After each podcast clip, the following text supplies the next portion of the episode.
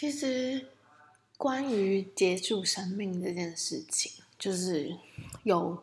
人为跟非人为嘛。那我觉得自然死去是一件很好的事情，不过因为我自己是有就是想要自己结束生命这件事情，对我来说自杀这件事情在台湾其实已经没有到那么禁忌的话题了，可是要看讨论的角度是什么情境好了。大概是在我先不谈我之前用过什么自杀方式，不过因为很多人都会讨论这件事情，然后可是我觉得比较重要的一个是记忆的溯源，就是我在諮商的过程中，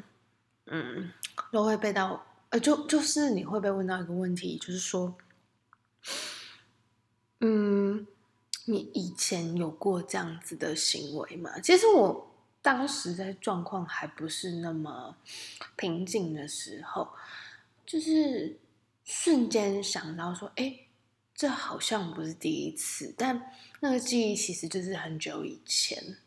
我第一次有自杀意图的时候，其实是在小学。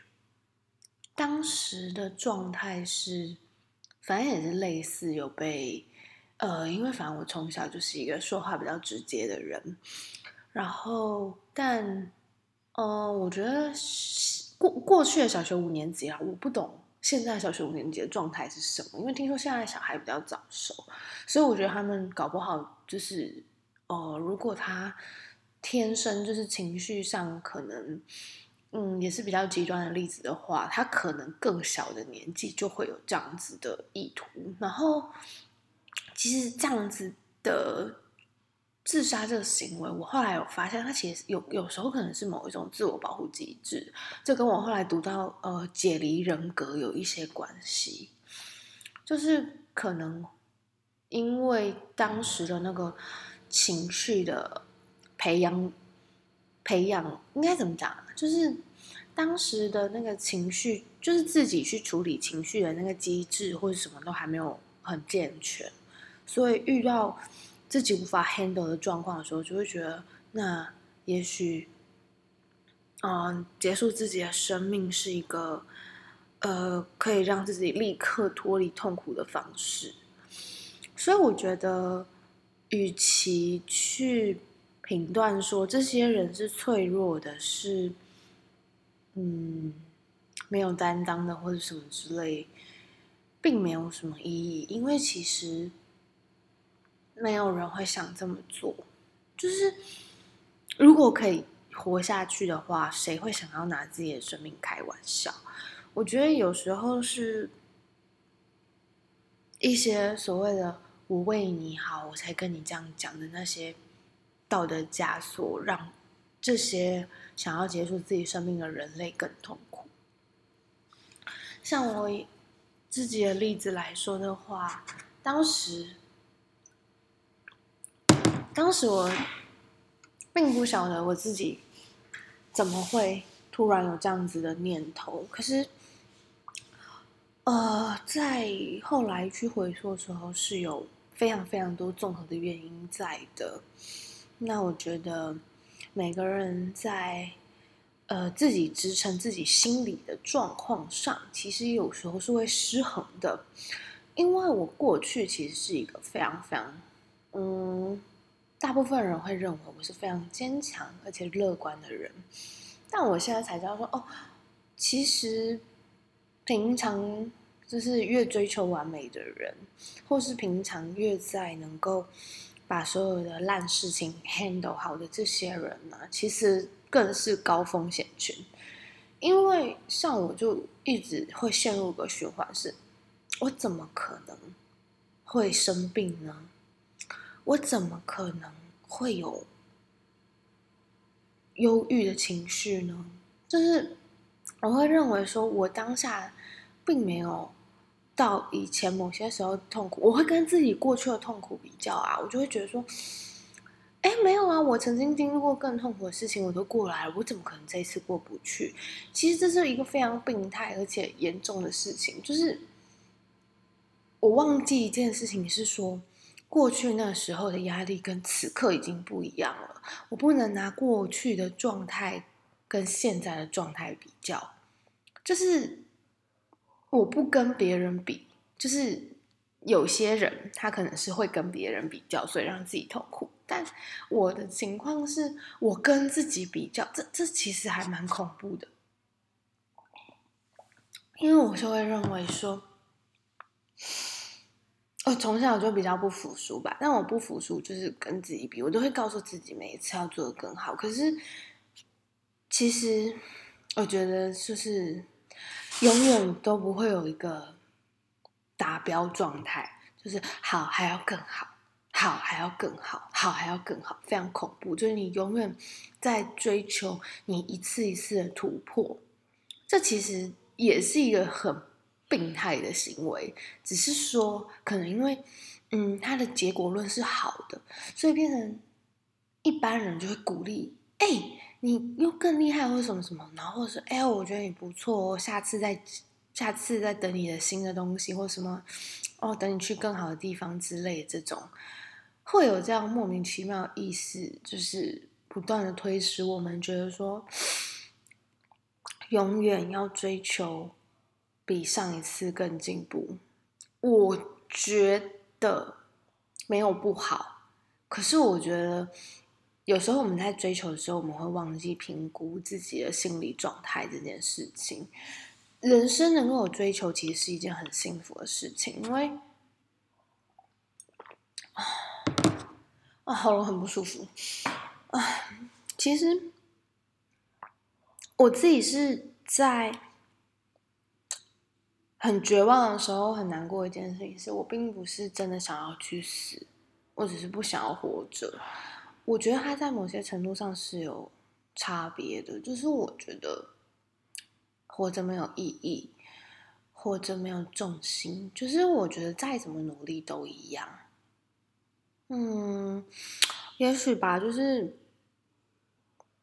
大部分人看我可能会觉得我就是书也读得不错啊，然后工作能力也很好，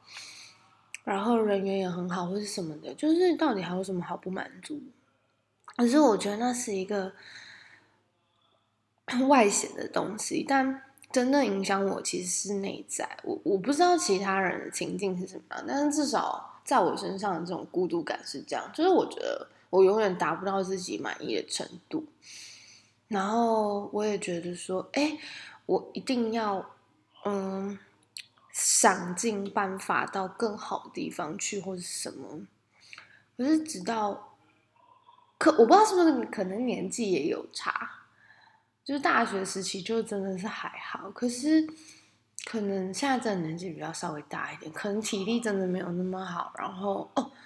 最重要的是可能睡眠影响。我并不是一个睡得很好的人，从小就是我非常浅眠，而且容易清醒，然后以前也都可以就是都不睡觉或什么，但我后来发现其实睡眠其实真的是影响非常大，长期的睡眠不足就是真的会让焦虑越来越严重，然后焦虑越来越严重的话就又会更难睡。所以我觉得能够有好的睡眠是一件很重要的事情，在这个时代。而且我后来发现我在不睡觉的那一段时间才知道原来有这么多人也都不睡觉。然后因为我先分享一个比较非常荒唐的状态，就是当时我在自杀的一部分时间内，就是我其实我当时想要自杀是用了几个极端的例子，就是我查了非常非常多种方法书籍，然后还有调阅了所有的新闻，例如说哪些点有人自杀过啊，或者是大概要多高的楼层才能够死亡之类，就是我后来想想，我是用一个做研究的方式再去调查自杀这件事情，因为我希望达到这个要求，不能够有太恐怖的外伤。我希望是，然后希望可以达到类似自然死亡的概念，就是我设定了一些条件，然后根据这些条件去筛选掉、删除掉可能无法达成我的条件的自杀方式。然后后来我觉得我都走一个很极端的，就是我也在实验啦，讲认真的，就是我就是会开始实验说，不吃不喝多久之类的，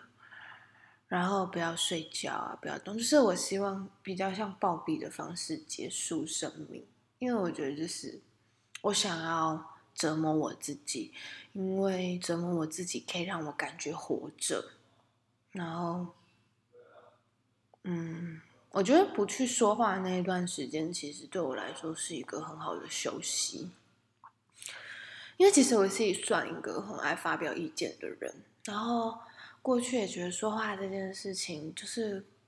跟他人沟通对我来说很开心，可是我觉得就是可能在我沟通的某些失败的经验让我觉得说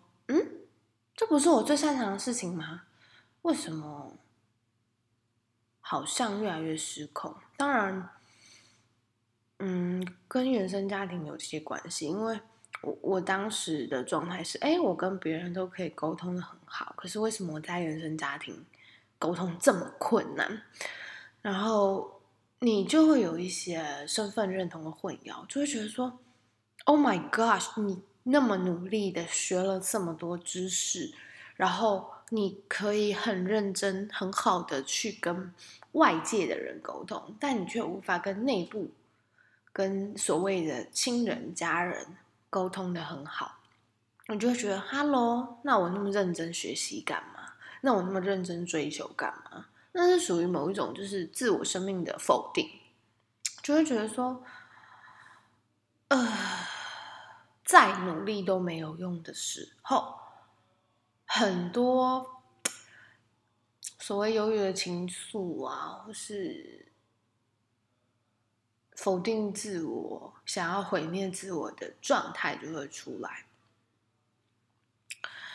然后我也试过一些很极端的吞咽方式，就是吞一些原状物的东西。当然，我讲这些并不是要去鼓励自杀或是什么，我只是想要谈谈，就是其实自杀的人不一定是用开玩笑的心态，他可能真的非常非常想要离开，可是非常非常想要离开的前提是因为他真的没有办法了，他觉得除了离开之外没有任何办法可以解决他的痛苦，所以他这么做。那现在的我可以提供的其实就是要怎么陪伴这样的人吧，对吧？因为后来我确实自己知道了那个感受以后，我自己掉到那个谷底以后，我知道那是什么感觉了。以前我可能陪伴这样子的朋友的时候，我只会就是默默在旁边，我就会没有办法知道说他们真正的那个感觉。然后当我知道那个无力感以后，我就会知道说就是其实可能要怎么样去安抚他的那个最最抵触的那个状态，然后你也可以借由跟他讨论说，你都是什么样的情境？然后你可以问他说，你有没有类似这样的感觉？然后如果他愿意跟你谈的话，就是能够多听就多听吧，对吧？因为情绪方面的困扰真的是每个人都不太一样，而你有没有办法制造一个信任感跟安全感给正在忧郁情境或是正在情绪低谷的人，其实是一个非常不一定的事情。就是有时候他肯说，也有可能是他躁症在发作，并不是他真的完全信任。所以我后来觉得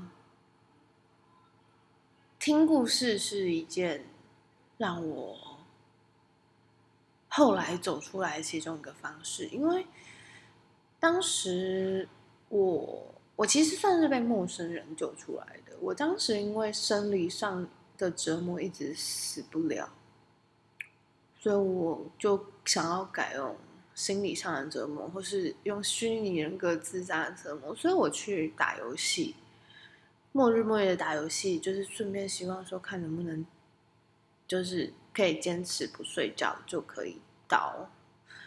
资料是说16天以上啊，但我最后好像也是只有撑到11之类，我觉得那其实还蛮痛苦的。可是我就觉得就是有一种折磨感，反而那个亢奋的感觉就会让我觉得说也许我就快要离开了，就很病态，我也不否认，而且我也觉得说我相信可能有时候有些人他可能在非常非常疲惫以后可能会犒赏自己某些很大量的东西的时候，可能也是那个状态。变成是说我还是鼓励大家好好认识自己啦，就是你要知道说你自己的状况什么时候是高峰，什么时候是低谷，然后尽可能的趋于平缓，因为我认为两者都不是太好事，如果太长期的话。也不是我认为啦，是我也跟就是我自己休养了这么久，然后跟看很多书啊，然后资料之后的想法。可是当然比较困难的事情是情绪方面的困扰并没有一定的答案，你只能自己去寻找。就像我看了这么多医生也都就是好像没有特别投缘的，然后该吃的药也都试过了，也没有真的完全解决到我的问题。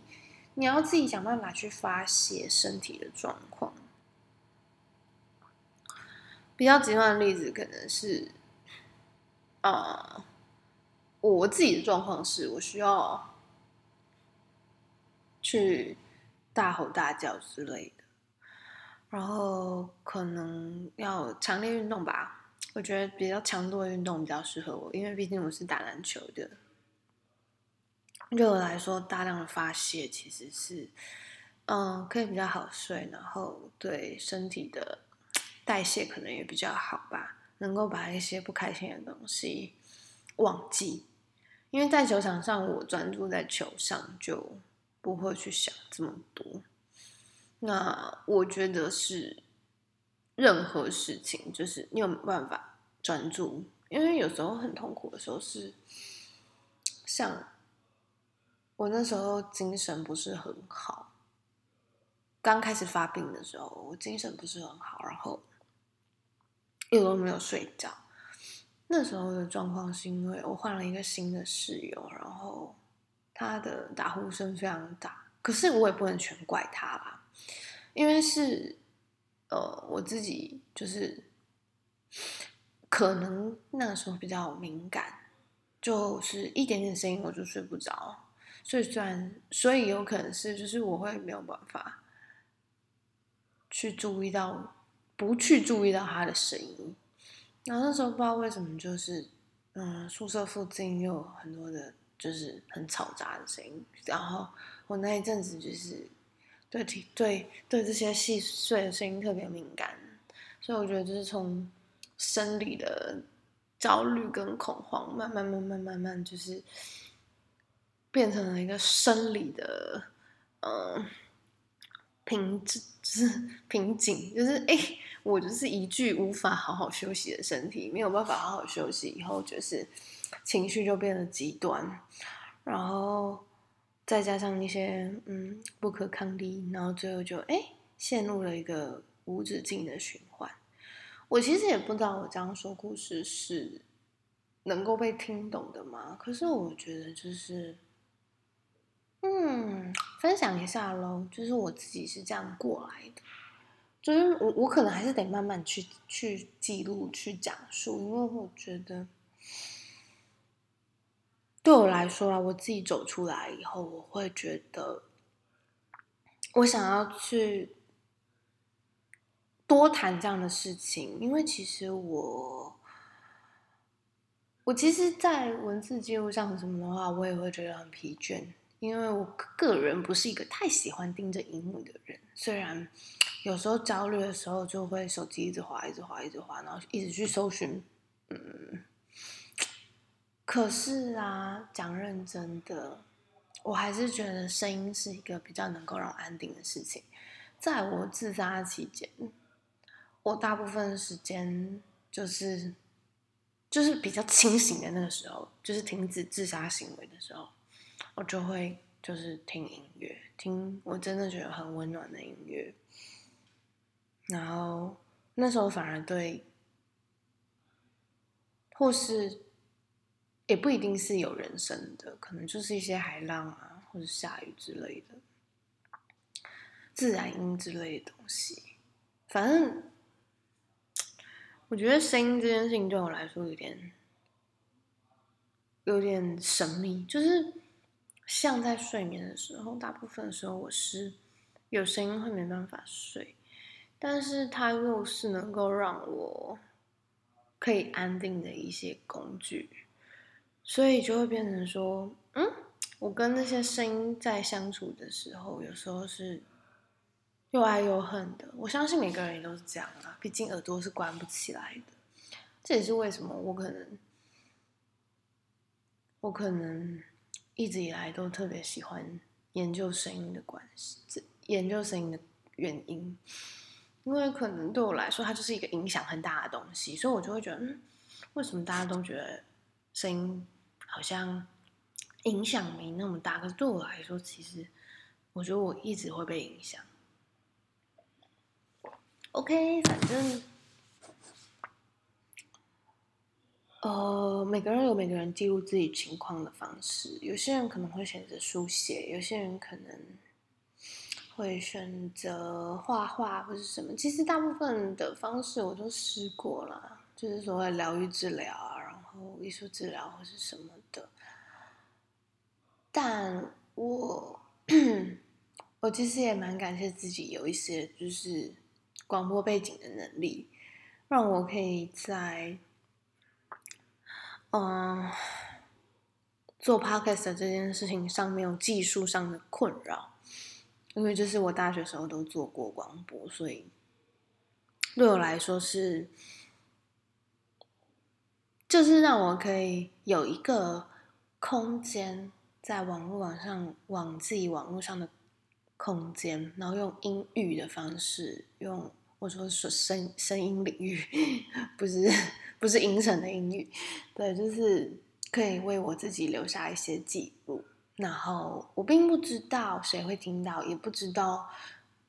对其他人有没有帮助，但我觉得对我来说是，如果有人又跟我有相同的遭遇，我能够陪伴他这一些时间，然后或者是他能够觉得，被了解，然后或是跟我有同样的心情的话，我觉得那个共鸣对我来说是很有趣的，尤其是在这种陌生然后又很贴近的状态。我觉得也是因为这样，我才敢就是可能去说出一些不敢说的事情。虽然我可能表述的并不是很完整，可是对我来说，那个完整没有到很重要啦。其实，因为毕竟人家也没有做我的人生志啊，或是什么的，他不需要知道我所有的细节，他只要知道，这个人也曾经跟我一样无助，那我觉得这样就可以了。我觉得有时候陪伴是一件很神秘的事情，就是我不需要理解你过去发生了什么，但是在这个时间，在这个现在，我感受到你的真诚，我感受到你真的关心我，或是我感受到你真的愿意听我的时候，我觉得某些防备跟防御心就会降低，那就可以放松，也许就能够好好的休息。当时也是想着说，用这样的心情去做，因为毕竟我知道生病的感觉真的很不好受。可是有时候如果你要我细谈说你到底用哪些方法或者什么，确实都蛮多人会问啊。可是有时候在聊这些的时候的前提，我就会说，我觉得讲这个真的很母汤，就是我这样好像在鼓励，可是我后来觉得，我觉得要看情况。如果他是好奇的话，我会真的就是跟他讲。但如果我知道他跟我一样是有情绪困扰的人，我就会告诉他说，我就会去巨细靡遗那个多一点痛苦的部分，告诉他说，真的这个方法不要试哦，要不然你找到更好的方法，你来跟我讨论。其中一个部分原因是因为我希望可以当他某一部分的救生员吧，对啊，就如果我能够在某些时刻支援他，那也许也是一件好事。我还是想要说，就是确实生存真的是非常困难的一件事情，但也许无法离开，就是还没轮到你，因为我觉得刻意要离开的人被阻止都有一些神秘但无法清楚解释的原因。那想要离开其实有时候也是非常正常，我觉得就是在这个非常快速节奏，然后很多事情都很荒谬的时代下，发生什么事情都很正常，你有什么情绪也很正常，你有什么冲动其实也没有关系，所以我觉得要尽可能告诉自己说，任何情况其实都很正常啊。对现在我来说，就是只有关乎生死才是大事。我现在会变得不太喜欢，就是去计较很多事情，因为或者是我现在的range就会变得比较宽广，有一些事情可能很多人要不要做就会思考很多，但对我来说就是两个标准，会死吗？不会，好做之类的。对我来说这样其实也蛮好的，但还是要小心安全啊。对，就是这样可能对自己会比较好一点OK，就先谈到这边。